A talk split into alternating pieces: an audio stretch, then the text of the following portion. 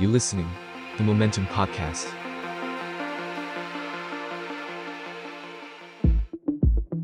บ e h o l d e r Podcast มองอดีตเพื่อเข้าใจปัจจุบัน สวัสดีครับ สวัสดีครับ กลับมาพบกับ b e h o l d e r Podcast อีกครั้งนะครับ ครับ วันนี้เราสองคนกลับมาอย่างที่บอกไว้ว่าช่วงนี้บรรยากาศการเมือง คุกรุ่น ทุกอย่างนับถอยหลังเข้าสู่การเลือกตั้งที่จะเกิดขึ้น อืม ในอีกไม่ถึง2อสเดือนข้างหน้า ใช่ ไม่ว่าจะยุบสภาหรือว่าครบวาระก็ตาม ก็คิดว่าการเลือกตั้งน่าจะเกิดในช่วงเดือนพฤษภาเนาะประ ค มา รั ณนี้ ครับ ก็เราก็จะเห็นกระแสของการย้ายพัก ครับ ของหลาย ๆ คน อืม หลาย ๆ กลุ่มค่อนข้างเยอะมากในช่วงที่ผ่านมา เพราะว่าถ้านับช่วง 180 วันตอนเนี้ยไม่ถึงละ ครับ แต่ว่าอ่ะถ้าช่วงเอ่อ60 วันใช่ไหมฮะ ก็ยังยังมีโอกาสอยู่ เพราะฉะนั้นเนี่ยก็ยังเห็นอยู่เรื่อย ๆ เหมือนกัน ก็ผมคิดว่าที่ที่คึกคักเนาะคือก่อนหนั้นเนี่ยเวฟก่อนหนั้นเนี่ยเราเห็นภูมิใจไทยเนี่ย อืม โดดไปเยอะแล้ว ใช่ แล้วก็มีเอ่อหลายคนที่เป็นอันดับต้นๆของเอ่อพรรคพลังประชารัฐบ้างของเพื่อไทยบ้างอะไรเงี้ย อืม ย้ายข้ามไปภูมิใจไทย อืม แต่ตอนเนี้ยมันเริ่มเป็นไปในทางพรรคเพื่อไทย ใช่ ซึ่งก็แปลกดีพรรคเพื่อไทย อืม ก็เป็นพรรคที่เอ่อ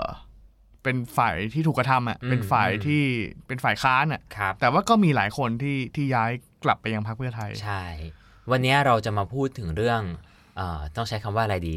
เป็นกลุ่มการเมืองละกันในในหลาย ๆ พื้นที่ ครับ นะฮะเอ่อถ้าเป็นคำที่เมื่อก่อนเราเรียกกันก็คงต้องใช้คำว่าผู้มีอิทธิพล ครับ ในหลาย ๆ พื้นที่ถ้าจำกันได้ฮะในการรัฐประหาร 57 เนี่ยเออพอรัฐประหารเนี่ยก็มีการเรียกให้รายงานตัว กลุ่มผู้มีอิทธิพลในแต่ละพื้นที่เนี่ยก็เป็นกลุ่มแรก ๆ แหละที่ที่โดนเรียกไป แล้วก็กลุ่มเนี้ยก็เป็นกลุ่มที่เงียบสงบในช่วงที่เอ่อคอสช ขึ้นมาครองอำนาจพอสมควร และทันทีที่คอสช ตั้งพรรคการเมืองขึ้นมา ก็กลุ่มนี้แหละครับเป็นกลุ่มแรก ๆ ที่ตกลงเข้าไปร่วมพักพลังประชารัฐ ใช่ไหมฮะ พอมาถึงวันนี้เนี่ยเอ่อหมดสมัยของคุณประยุทธ์สมัยสมัยแรกของการเลือกตั้งไปแล้วเนี่ยกลุ่มผู้มีอิทธิพลเหล่าเนี้ยเริ่มมีการเปลี่ยนถ่าย อืม หลาย ๆ กลุ่มเริ่มย้ายหลาย ๆ กลุ่มเริ่มกระจายไปในหลาย ๆพักชัดเจนขึ้น วันนี้เราก็เลยจะมาพูดถึงเรื่องของเออระบบเจ้าพ่อ ระบบเอ่อมาเฟียหรือที่เรียกว่าเป็นแบบผู้มีอิทธิพลในแต่ละท้องถิ่นกันว่าทำไมกลุ่มเหล่านี้มันถึงมีความสำคัญในการเมืองไทย แล้วก็มันเกิดขึ้นจากอะไรบ้าง เราคงไม่ได้พูดในภาพรวมทั้งประเทศทั้งหมดทีเดียวนะแต่ว่าเดี๋ยวเรายกตัวอย่างในบางพื้นที่ที่สำคัญสำคัญดีกว่า คือมันมีหลายจังหวัดมากเลยที่จะต้องมีบ้านของ อืม นักการ อืม เมืองเป็นเซ็นเตอร์อยู่ในแต่ละจังหวัดนั้น ครับ ๆแล้วก็จะมีคนเข้าหาเขาเรียกกันว่าบ้านใหญ่ ใช่หลาย ๆ ที่เรียกแบบนั้น แล้วก็วันก่อนผมนั่งดูคุณสนธยาคุณปลื้มเนี่ยแถลงข่าวนี่เราที่เราพูดถึงพรรคเพื่อไทยเมื่อกี้เนี่ย ครับ ก็คือคุณสนธยาเนี่ยก็ยอมรับก็ตอบคำถามกับนักข่าวเองว่า ถ้าเรียกว่าบ้านใหญ่ผมก็เป็นบ้านใหญ่ อืมอืมอืม แล้วก็เอ่อคุณหมอชนละนานสีแก้ว ครับ ก็มาแก้เรื่องบ้านใหญ่ให้บอกว่า บ้านใหญ่ของคุณสนธยาเนี่ยของตระกูลคุณปลื้มเนี่ยไม่ใช่บ้านใหญ่ในนิยามเดิมๆแต่เป็น อืม บ้านใหญ่ที่ใกล้ชิดประชาชนอ่ะเดี๋ยวเรา อืม เดี๋ยวเราจะค่อยๆ ขยายความว่าบ้านใหญ่ในความหมายในนิยามศัพท์ทางการเมืองไทย เจ้าพ่อในนิยามศัพท์ทางการเมืองไทยเนี่ยมันหมายถึงอะไร แล้วมันมีความสำคัญกับกับเอ่อระบบการเลือกตั้งแล้วก็ประชาธิปไตยแบบไทยๆยังไงบ้างนะครับ อืม เอ่อก่อนอื่นเราต้องเราต้องเริ่มจากคำว่าเจ้าพ่อก่อน อืม เวลาเราพูดถึงเจ้าพ่ออะเจ้าพ่อเดิมเนี่ย มันมาจากสำนักสงฆ์ เออ มาจากเรื่อง เออ ของวิญญาณ มันมาจากเรื่องของผู้คุ้ สิ่ ม ง คร ศัก อง ดิ์สิทธิ์ ถิ่น สิ่งศักดิ์สิทธิ์อ่า ใช่ที่ทำให้เอ่อแต่ละชุมชน อืมม อยู่อย่างสงบสุข มึงถึงแบบศาลอะศาลที่ตั้งอยู่ในชุมชนต่างๆ แบบนี้ใช่ไหม ใช่ ศาลเจ้าพ่อนั่นเจ้าพ่อนี่อะไรอย่าง ใช่ นี้ครับ ทีนี้อาจารย์เวียงรัตน์เนติโพฮะซึ่งเชี่ยวชาญเรื่องนี้มากของจุฬาลงกรณ์มหาวิทยาลัยเนี่ย ครับ อาจารย์ด้านรัฐศาสตร์เนี่ยซึ่งเชี่ยวชาญเรื่องนี้มากก็ไป อืม ค้นว่า แล้วคำว่าเจ้าพ่อที่หมายถึงตัวคนเนี่ย เออเอามาใช้เมื่อไหร่ มันเริ่มมาตั้งแต่เมื่อไหร่ ครับ ก็ไปค้นค้นไปค้นมาเนี่ยก็มาเจอว่ามันเริ่มเป็นครั้งแรกเนี่ยเป็นสแลงเนาะ ครับ อยู่ในประมาณปี2504พระเจ้าอนุกรม2504 ครับ ซึ่งก็ถ้าเราย้อนกลับไป 2504 ก็ก็ ยุคจอมพลสฤษดิ์ ยุคจอมพลสฤษดิ์แล้วก็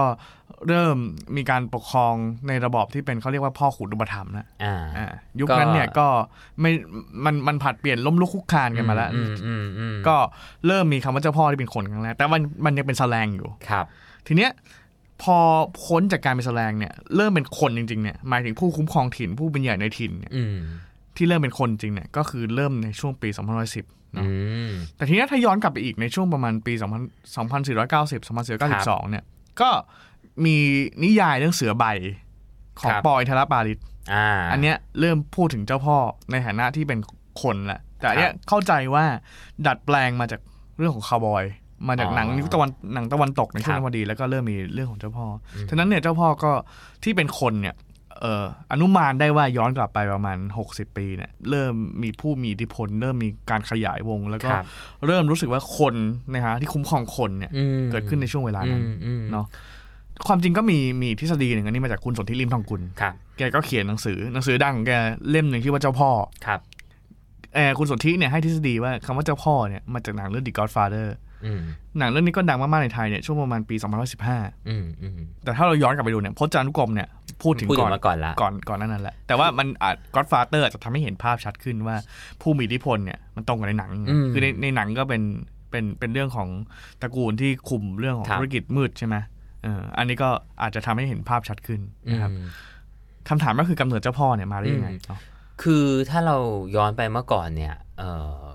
การปกครองอ่าแน่นอนว่าในยุคก่อนที่จะเปลี่ยนแปลงการปกครองเนี่ย อืม มันก็เป็นเรื่องของระบบอุปถัมภ์ ครับ มูลนายที่ที่ ครับ เป็นเรื่องของขุนนาง ครับ อันนี้ชัดเจนอยู่แล้วเพราะฉะนั้นประชาชนที่จะมามีอิทธิพลเหนือรัฐเนี่ยค่อนข้างยาก ครับ ด้วยด้วยระบอบการปกครอง ทีนี้หลังเปลี่ยนแปลงการปกครองมาเออในช่วงแรกผมก็เข้าใจว่าเจ้าพ่อเนี่ยยังไม่ได้มีบทบาทชัดเจน ใช่ น่าจะมาชัดๆอันนี้อันนี้ในส่วนตัวคิดว่าน่าจะหลัง 2,500ไหมฮะ ใช่ถูกเพลงเลยฮะ เอ ก็คือพอเราเริ่มรู้แล้วว่าอำนาจสูงสุดอยู่กับทหารเนี่ย มอืม คนที่ใกล้ชิดกับทหารก็จะเริ่มจะแผ่ขยายบารมีไปปกครอง อืม คนอื่นๆ เพราะว่าแน่นอนทหารไม่มีทางดูได้หมด ใช่ ทหารก็จะอยู่ในในทำเนียบรัฐบาล จะอยู่ในกองสลาก อืม จะอยู่ในองค์การค้าข้าวจะอยู่ในองค์การค้าไม้สัก อืม แต่ว่าถ้าถ้าลงลึกไปกว่านั้นน่ะเขาไม่มีทางคุมได้หมด อืม ฉะนั้นก็จะต้องหาคน ตัวแท ที่ นอะ ตัวแทนตัวตายตัวแทน ซึ่งในระยะแรก ๆ ก็จะเป็นคนไทยเชื้อสายจีน ซึ่งเก่งเรื่องการค้า ครับ เนาะก็จะก็จะเข้ามาทางนี้ อืม คนที่พอรู้ลู่ทางก็จะเข้ามาทางนี้ว่าเข้าใกล้ทหาร เอายังไงครับนาย ตรงนี้ อืม ทำยังไงดีครับ เข้ามาดูแล นย ผลประโยชน์ให้ ใช่ แล้วก็มาจัดมาดูสรรผแลผ ล ล ป ประ ระ โย โย ช ชน์ น์ให้ ใช่ใช่ อืม แล้วก็สังคมไทยในช่วงเวลานั้นก็ก็ยังเป็นสังคมที่ค่อนข้างยากจนเนาะ อืม คนก็ยังต้องการที่พึ่ง อืม ฉะนั้นคนที่เริ่มมีที่เริ่มทำธุรกิจที่ ครับ เริ่มอ่ะทำไม้ทำ อืม โรงน้ำแข็ง ขายหมูเขียงหมูอะไรเนี่ย ครับ ก็จะสั่งสมบารมีจากการการเป็นทุนเนี่ย เออ ในท้องถิ่นนั้นๆเนี่ยมากขึ้น แล้วก็ คือ เริ่มที่จะเอ่อดูแลเริ่มจะดูแลคน อื อื่ ม นเพราะว่าเนี่ยคนอื่นก็ยังก็จะยากจนเขาเข้าไม่ถึงทรัพยากรเขายังไม่ได้มีอาชีพอาชีพอะไรที่เป็นหลักเป็นแหล่ง อืม ก็จะต้องการพวกนี้เนาะ คือในยุคแรกเนี่ยเอ่อเจ้าพ่อก็คือมาจากพ่อค้าแหละ ครับ ก็คือผู้ที่มีฐานะหน่อยในท้องที่นั้น ใช่ ๆเอ่อเริ่มจากการทำการค้าหนึ่งการทำการค้าเนี่ยมันทำให้เป็นที่รู้จัก ครับ ของคนอยู่แล้ว อืม เอ่อแล้วก็ในสังคมที่เอ่อมันมันมีความเหลื่อมล้ำอ่ะ ครับ คนที่มีรายได้ดีกว่า ก็ได้รับความนับหน้าถือตา ใช่ ใช่ไหมบางทีก็อาจจะปล่อยเงินกู้ให้ ใช่ ยืมช่วยให้ความช่วยเหลือ มันก็เป็นการสร้างบารมี ฮะ ให้กับบุคคลนั้นเรื่อยๆพอถึงจุดหนึ่งเนี่ยมันก็เลยกลายเป็นผู้นำ อืม ในในแต่ว่าไม่ไม่ใช่ผู้นำในในเชิงกฎหมายอะ่ะ อ่า เป็นแต่เป็นที่พึ่งของชาวบ้านได้ในที่สุด แล้วก็อีกส่วนหนึ่งก็คือการเมืองมันไม่ได้เข้มแข็งเนาะ อืม อย่างที่เราบอกไปพอพอมันเป็นระบอบเผด็จการอะ ครับ มันไม่ได้มีตัวแทนของประชาชนจริงๆ ยังไม่ได้มีการกระจายอำนาจด้วยในยุคนั้น ใช่ มันก็เลยมั่วไปหมด เออ ก็เลยเกิดเป็นเนี่ยผู้มีอิทธิพลเป็นเจ้าพ่อย่อยๆแต่ละ ครับ แต่ในแต่ละท้องที่ในการที่จะดูแลสาธารณสุขดิบให้กับประชาชน อืม ต่อรองอำนาจผลประโยชน์ให้ทำหน้าที่แทนสสทำหน้าที่แทนนักการเมืองท้องถิ่น เออ ในการที่จะไปพูดกับผู้มีอำนาจว่า คือ ท้องถิ่นต้องการอะไร ในยุคนั้นส่วนท้องถิ่นเนี่ยมันเป็นแค่แค่ฝ่ายปกครองอย่างเดียว ใช่ใช่ ก็คือก็คือเป็นในอำเภอเป็นแบบที่ส่งมาจากส่วนกลาง ครับ ซึ่งบุคคลเหล่านั้นนะเขาก็มีการหมุนเวียนด้วยนะไม่ไม่ได้เป็นคนในพื้นที่ อืม เพราะฉะนั้นเนี่ยความใกล้ชิดก็จะไม่มี แล้วก็เอ่อไม่ได้มีโอกาสที่จะเข้าไปช่วยเหลือจริง ๆ ถูกไหมครับเพราะฉะนั้นมันก็เลยเป็นโอกาสเป็นช่องให้กับคนในพื้นที่ที่มี power มากพอเนี่ยกลายเป็นคนที่มีบทบาทชี้นำสังคมได้ ซึ่งอันเนี้ยเดี๋ยวเราจะมาพูดต่อได้แหละเพื่อซึ่งพอพอในจุดหนึ่งที่การเมืองมันเปลี่ยนน่ะ คนเหล่านี้ก็เลยอ่ะเริ่มจากการเป็นหัวคะแนน อ่า สุดท้ายก็จะกลายเป็น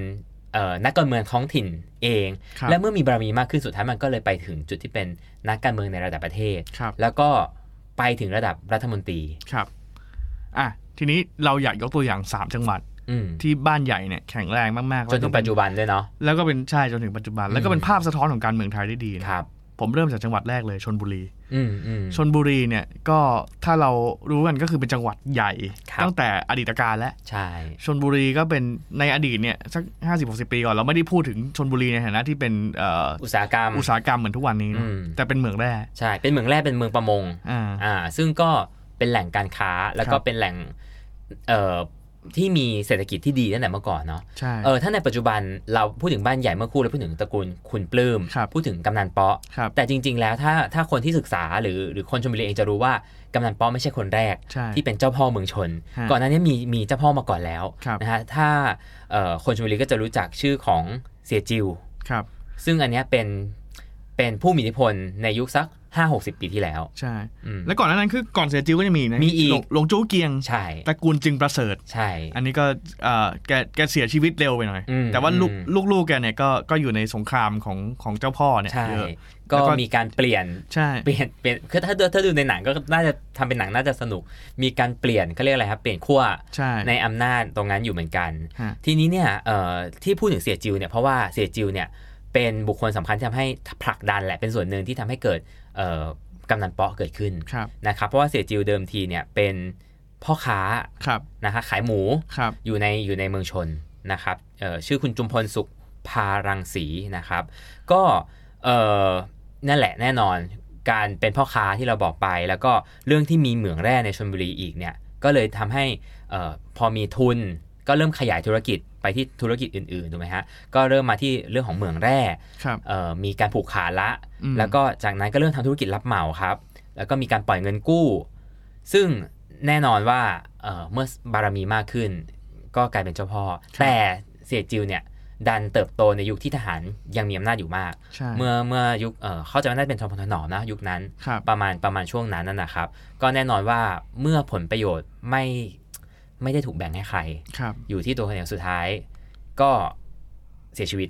ก็ ถูกสังหาร ถูกสังหารแล้วก็คนชลบุรีก็พูดกันว่าทหารฆ่า ว่ากันว่าอย่างไง ใช่ใช่ ก็ไม่รู้ ก็ ไม่รู้ไม่รู้ว่าเป็นใคร ใช่ใช่ เออ ก็แกก็นั่งรถเบนซ์เนี่ยแล้วก็โดนอาวุธสงครามถล่มสมัยนั้นอาวุธสงครามน่าจะหาง่ายมากในชลบุรี อืม ทุกคนตายด้วยปืน M16 ปืนอาก้าทุกอ ก็ ย่าง เมื่อก่อนเขาก็บอกว่าชลบุรีเป็นเมืองแบบคนเถื่อนนิดนึง ใช่ ก็ ใช่ ก็ก็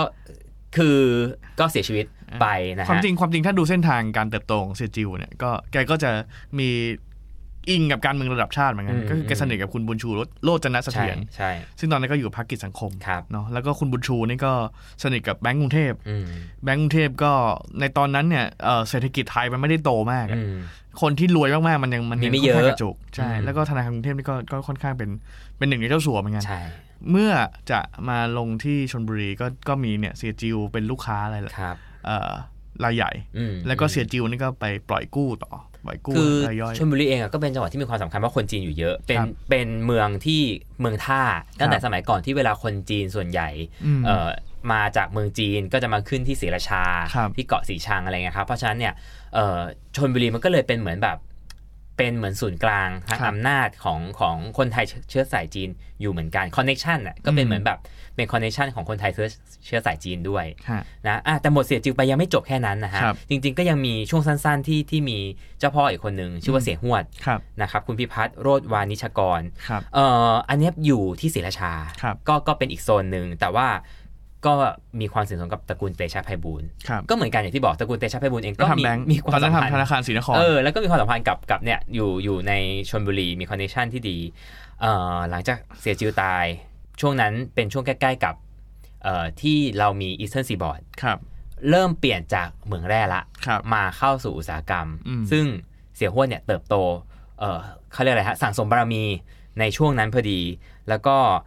มันก็เลยมีโครงการพวกก่อสร้างเยอะขึ้น ครับ ใช่ไหมฮะ มีการรับเหมาโหจากจากเมืองเกษตร เมืองเหมืองเนี่ยมันกลายเป็น อืม อุตสาหกรรม ฮะ มีท่าเรือแหลมฉบัง ฮะ มีถนนใหญ่ ๆ ตัด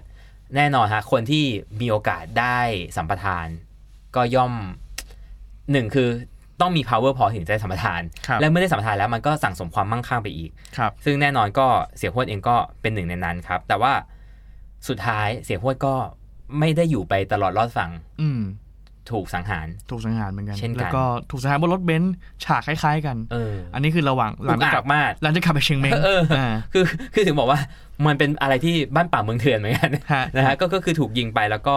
สุดท้ายเนี่ยก็ เป็นอันปิดฉาก ครับ ของเสี่ยฮวยก็คือ เป็นการเปิดทางให้เจ้าพ่ออีกคนหนึ่งขึ้นมาเป็นใหญ่ อ่า ก็คือเอ่อกำนันเปาะที่เรารู้จักกันนะคุณ ฮะ สมชายคุณปลื้มนั่นเองนะฮะคือ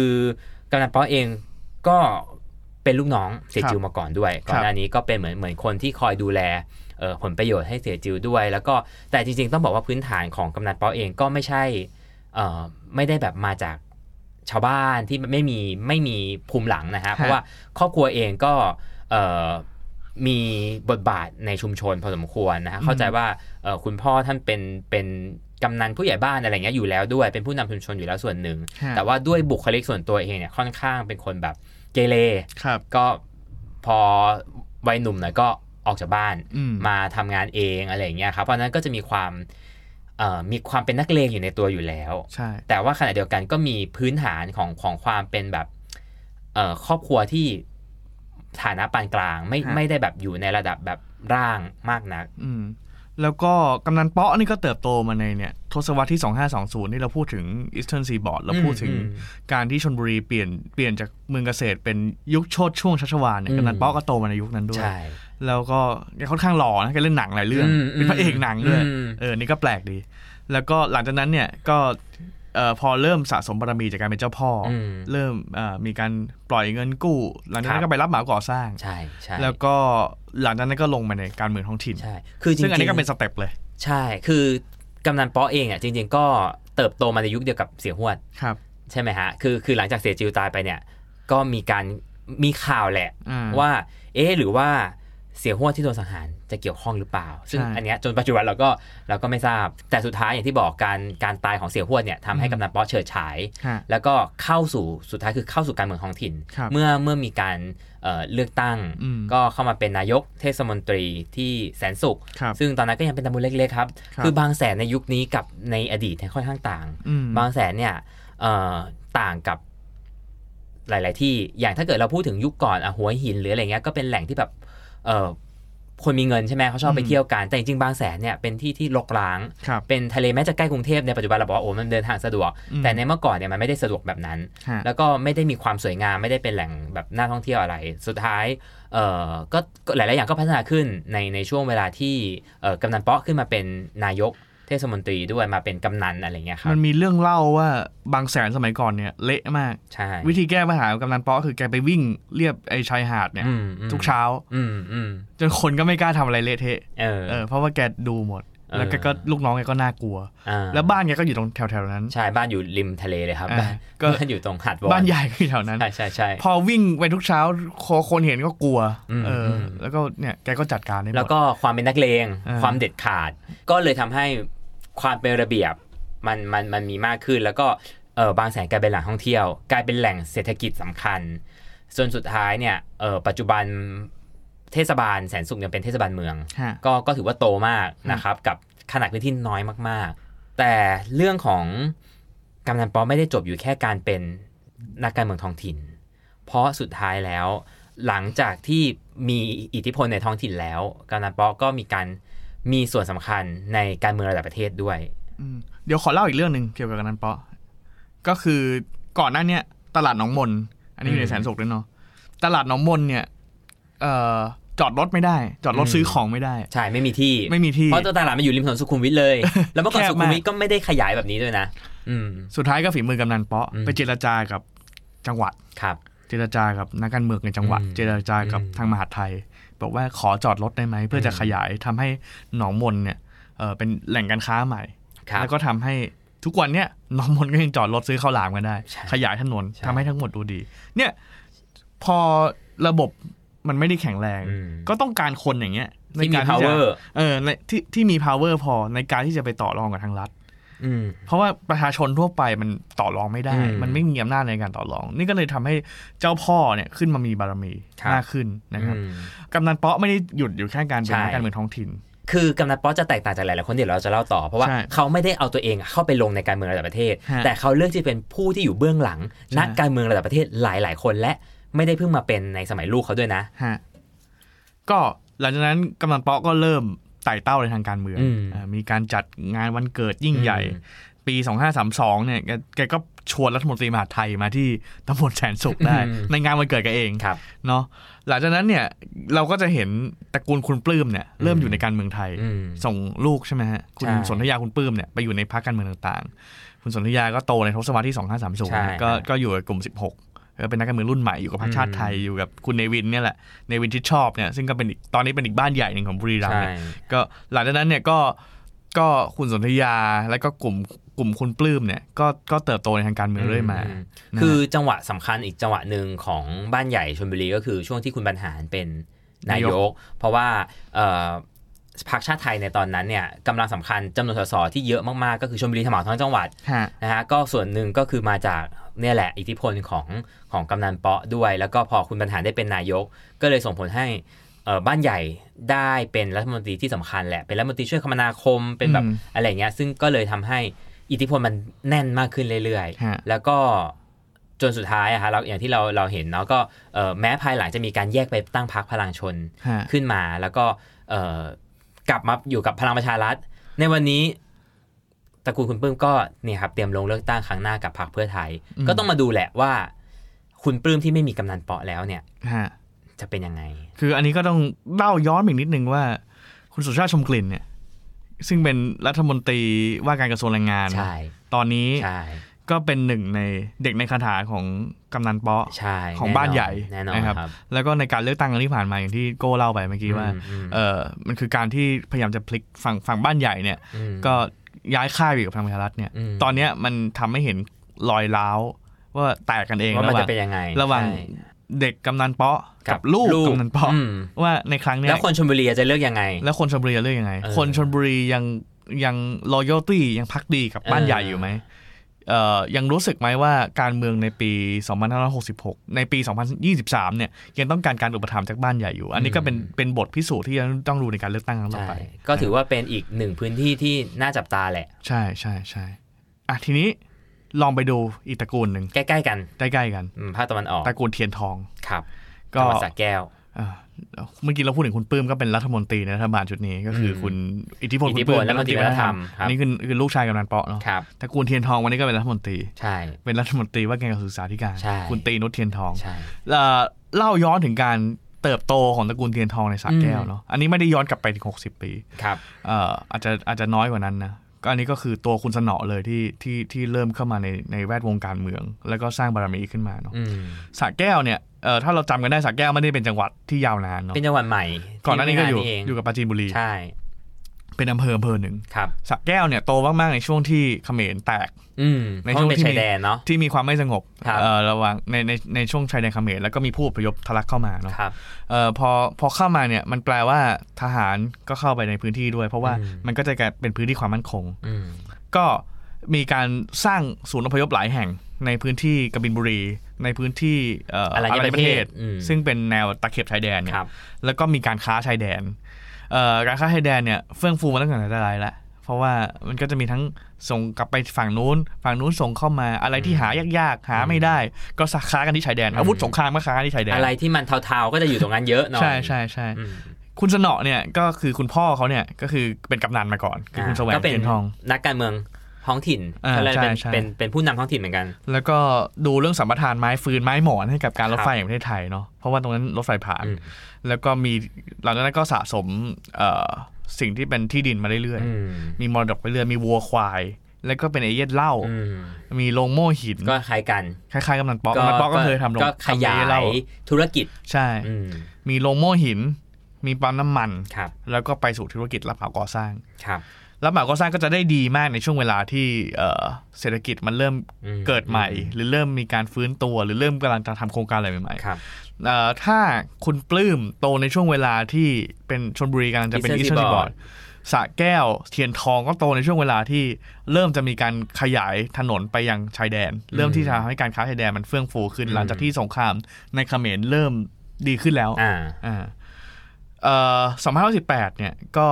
คุณสนอเนี่ยก็เริ่มมีความสนใจในทางการเมือง ครับ พลเอกยศเทพหัสดินนอยุธยา ตอนนั้นเป็น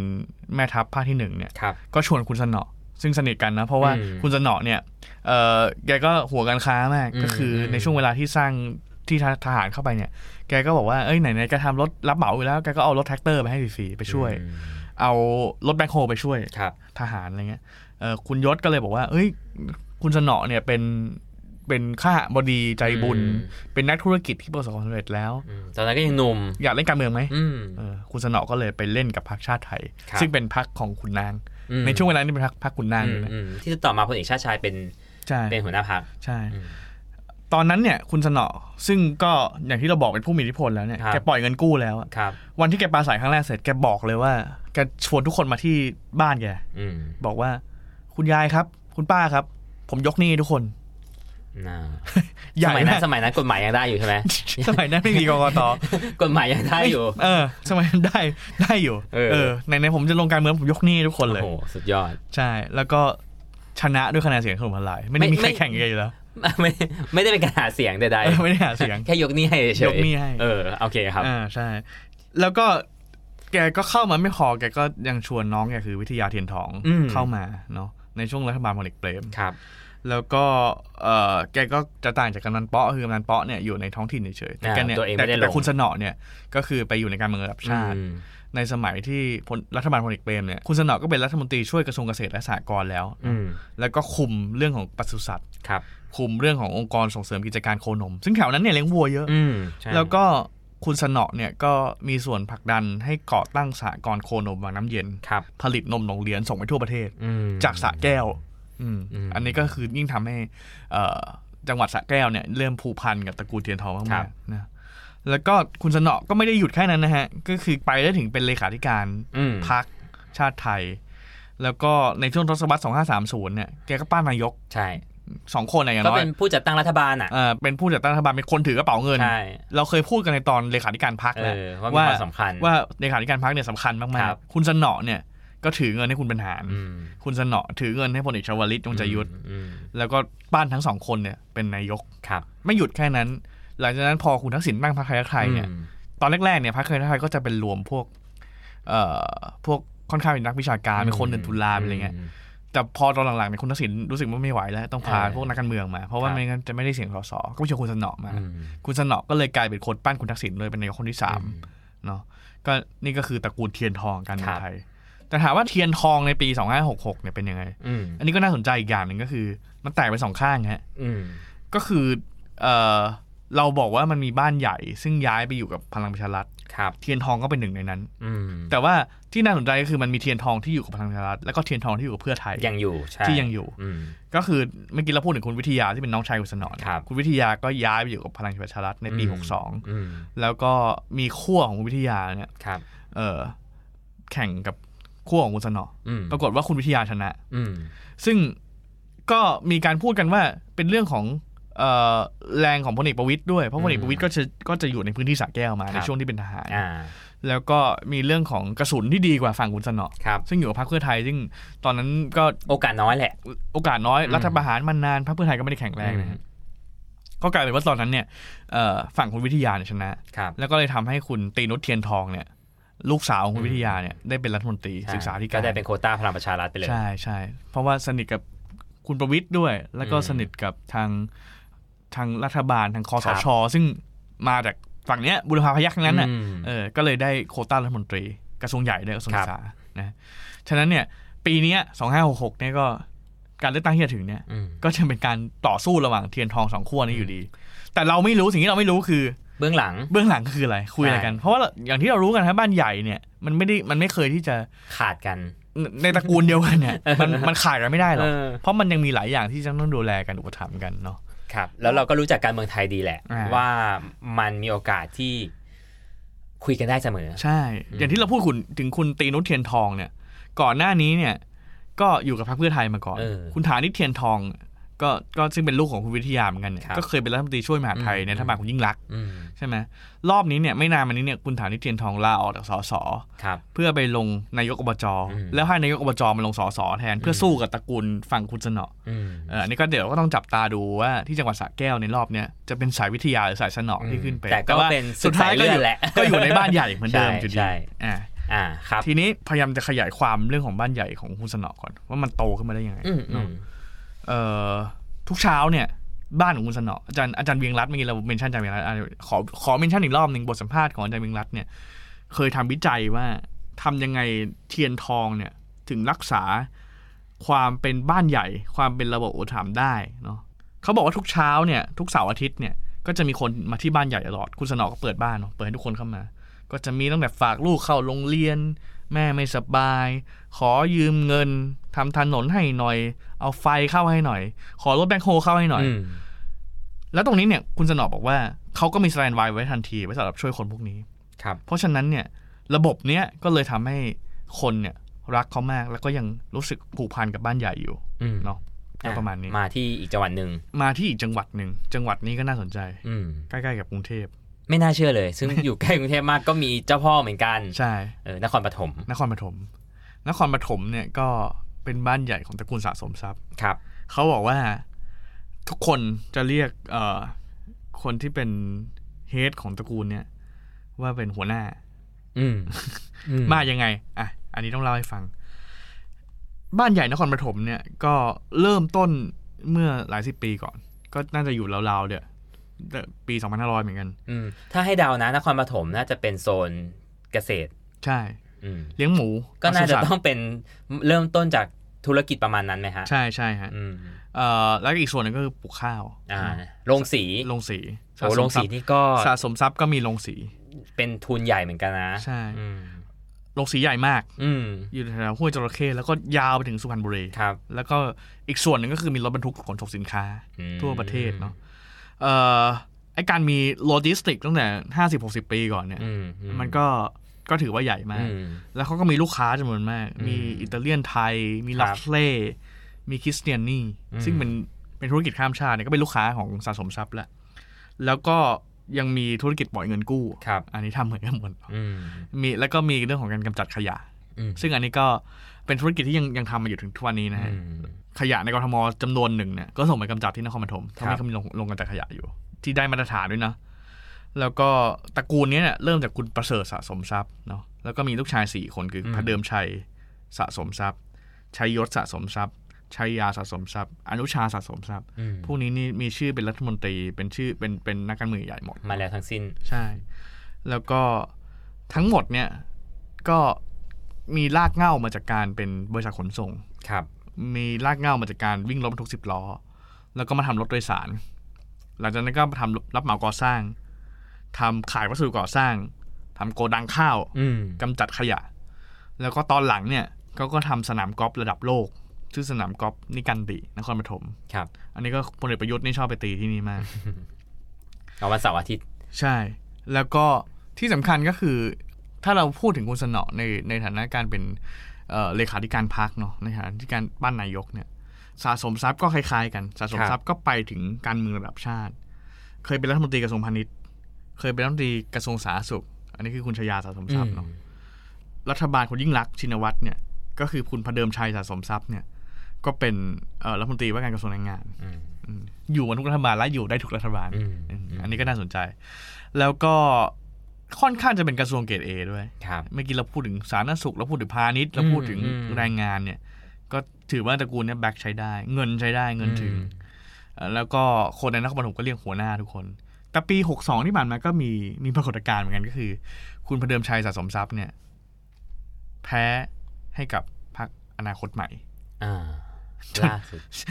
จนต้องแต่แต่สุดท้ายคนคนที่ลงลงให้กับอนาคตใหม่เนี่ยก็เหมือนเขาเอ่อไม่สบาย เหมือนกับเขาประสบอุบัติเหตุแล้วก็มีการเลือกตั้งใหม่ าตั้งแต่แรกๆ ใช่ไหม เออใช่ใช่คุณเดิมชัยก็กลับมาได้ รอบนี้สะสมทรัพย์ก็ยังอยู่กับชาติไทยพัฒนาอยู่เอ่อบ้านใหญ่ของของนครปฐมเนี่ยรูปแบบก็คล้าย ๆกับที่เราพูดกันสองจังหวัดสะคล้ายๆกับสระแก้วคล้ายๆชนบุรี ก็คือประตูเนี่ยจะเปิดตลอดเวลา อืม ให้มีพ่อค้าแม่ค้ามีลูกเด็กเล็กแดง เดินมารอเจอหัวหน้า ครับ แล้วก็ใครทะเลาะวิวาทกัน ใครที่จะอันนี้ไม่ไหวแล้ว อยากให้เคลียร์ให้หน่อยเขาก็จะมาขอเคลียร์ให้คุณชายาเนี่ยมาเคลียร์ให้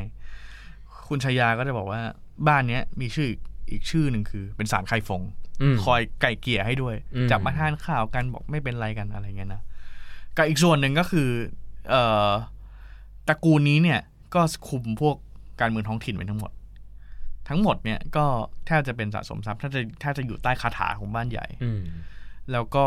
มันเคยมีเรื่องตลกคุณชยาเนี่ยเล่าเอง ครั ว่า บ เขาเดินอยู่ในตลาด ตลาดนักที่นครปฐมเนี่ย อืม ก็มีเด็กเข็นผัก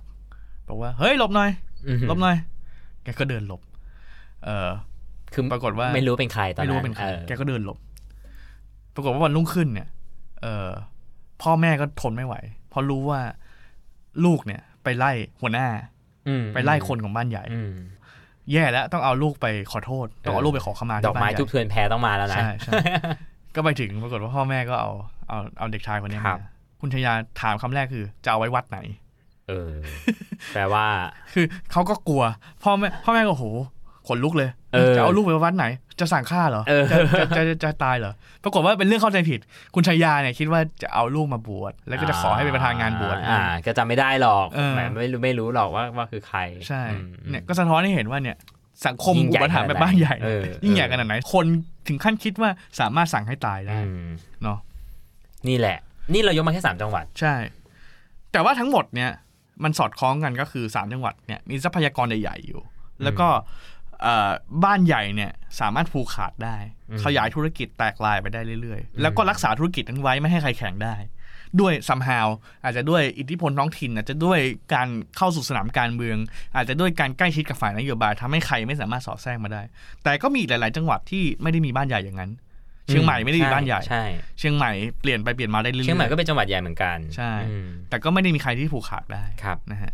เอ่อจังหวัดอื่นๆ ในอีสานก็ไม่ได้มีบ้านใหญ่ อืม จังหวัดในกรุงเทพนี่ก็ไม่ได้มีบ้านใหญ่ อืม คุมไม่ได้ มัน อืม มันใหญ่ อืม เกินกว่าจะคุมได้ ฉะนั้นเปลี่ยนไปเปลี่ยนมาเรื่อย อืม ๆ แต่ไอการที่มีบ้านใหญ่อยู่เนี่ย มันก็สะท้อนหลายๆอย่างในสังคมไทย อืม มันสะท้อนว่าเรามีธุรกิจจำนวนมากที่ผูกขาด มันสะท้อนว่าถ้าเราทำธุรกิจมากๆ แล้วเข้าสู่การเมือง เราจะ ครับ สามารถทำให้มันผูกขาดได้มากกว่าเดิมอีก อืม แล้วยิ่งเข้าสู่ระดับนโยบาย เข้าสู่คณะรัฐมนตรี ใช่ มันก็ยิ่งใหญ่เข้าไปอีก เราจะเห็นหลาย ๆ ที่เอ่อหางบสร้างถนนมา ใช่ ให้เอ่อท้องถิ่นตัวเอง หางบในการเอาอะไรใหญ่ ๆ มาลง จังหวัดสุพรรณบุรีทำไมถนนถึงดีกว่าจังหวัดอ่างทองข้าง เออ ๆทำไมไฟถึงสวยงาม อืม ใช่ไหมฮะพวกนี้ก็คือผลผลิตของการเมืองแบบระบบอุประถามภ์ อืม แล้วมันก็คงจะอยู่อย่างนี้กับการเมืองไทยไปเรื่อยๆ ตอนแรกเราคิดว่ามันคงค่อยๆหายไปเน ใช่ อะเราคงคิดว่า เออมันคงเปลี่ยนไปเรื่อย ใช่ ๆ แต่ตราบใดที่มันยังมีความเหลื่อมล้ำอยู่อย่างเงี้ย ใช่ ตราบใดที่แต่ละจังหวัดยังต้องพึ่งพาการเอ่ออุปถัมภ์จากนักการเมืองท้องถิ่น คื จาก อ คนที่ไม่ได้เติบโตด้วยตัวเอ ใน ง ในปัจจุบัน ก็จะโต อะ ขึ้นเรื่อยๆ เราอาจจะเห็นระบบการเมืองที่พยายามมองว่าเข้ามาช่วย ครับ อย่างเช่นการกระจายอำนาจ มีอบต มีเทศบาลมีอบจ ครับ แต่สุดท้ายเนี่ยมันก็แค่เปลี่ยน อืม จากการที่เป็นเจ้าพ่อนอกระบบ ใช่ เจ้าพ่อแบบแบบเจ้าพ่อเถื่อนอะเราใช้คำนี้แล้วกัน ครับ เข้ามาอยู่ในระบบมากขึ้นด้วยการเข้ามาลง อืม สมัครรับเลือกตั้ง แล้วก็เอ่อใช้คำว่าผูกขาดกับตำแหน่งก็ได้ ฮะ แล้วก็ แล้วก็เอาตำแหน่งเนี้ยกลับมาเป็นระบบอุปถัมภ์อีก อืม ทีนี้ดีกว่าเดิมอีกเพราะว่าพูดง่ายๆคือไม่ต้องใช้เงินในกระเป๋าตัวเองทั้งหมดละ ใช่ใช่ มีงบประมาณที่ ใช่ ถูกต้องมาจากท้องถิ่น ใช่ เอางบนั้นมาทำเออและการเมืองไทยอะครับเราเราไม่เคยมองนักการเมืองเป็นหน้าที่เนาะเราไม่ได้มองว่านี่คือสิ่งที่นักการเมืองต้องทำ ครับ นี่คือสิ่งที่เออคนที่เข้ามารับผิดชอบ เขาเลยเป็นผู้แทนประชาชนต้องทำแต่มันกลายเป็นบุญคุณ ใช่ โอ้โหคนนี้เข้ามาคนนี้ทำให้อย่างนี้ ครั้งหน้าเราต้องเลือกอีก และมันไม่ได้เลือกจบแค่ท้องถิ่น เพราะคนคนนี้ก็เป็นกลุ่มเดียวกับที่ไปสนับสนุนสส ครับ มันก็เลยกลายเป็นว่าเป็นเรื่องของอำนาจที่มันผูกขาด อืม แล้วก็ส่งผลเนี่ยต่อการเราเราถึงเห็นว่าก่อนหน้านี้ที่มีการเลือกตั้งท้องถิ่นทำไมทุกพักหรือทุกพื้นที่ถึงแบบให้ความสำคัญมากๆ เพราะทุกคนรู้ว่าการเลือกตั้งท้องถิ่นเนี่ย มันมีผลมากๆกับการเลือกตั้งสสที่จะเกิดขึ้น ฮะ เออ เพราะฉะนั้นถ้าการเมืองดี ถ้าเอ่อมหาดไทยเลิกห่วงอำนาจ เริ่มมีการกระจายอำนาจไปที่ท้องถิ่น มีเรื่องของการจัดการรัฐสวัสดิการมากขึ้น ครับ มีเรื่องของการที่ประชาชนสามารถ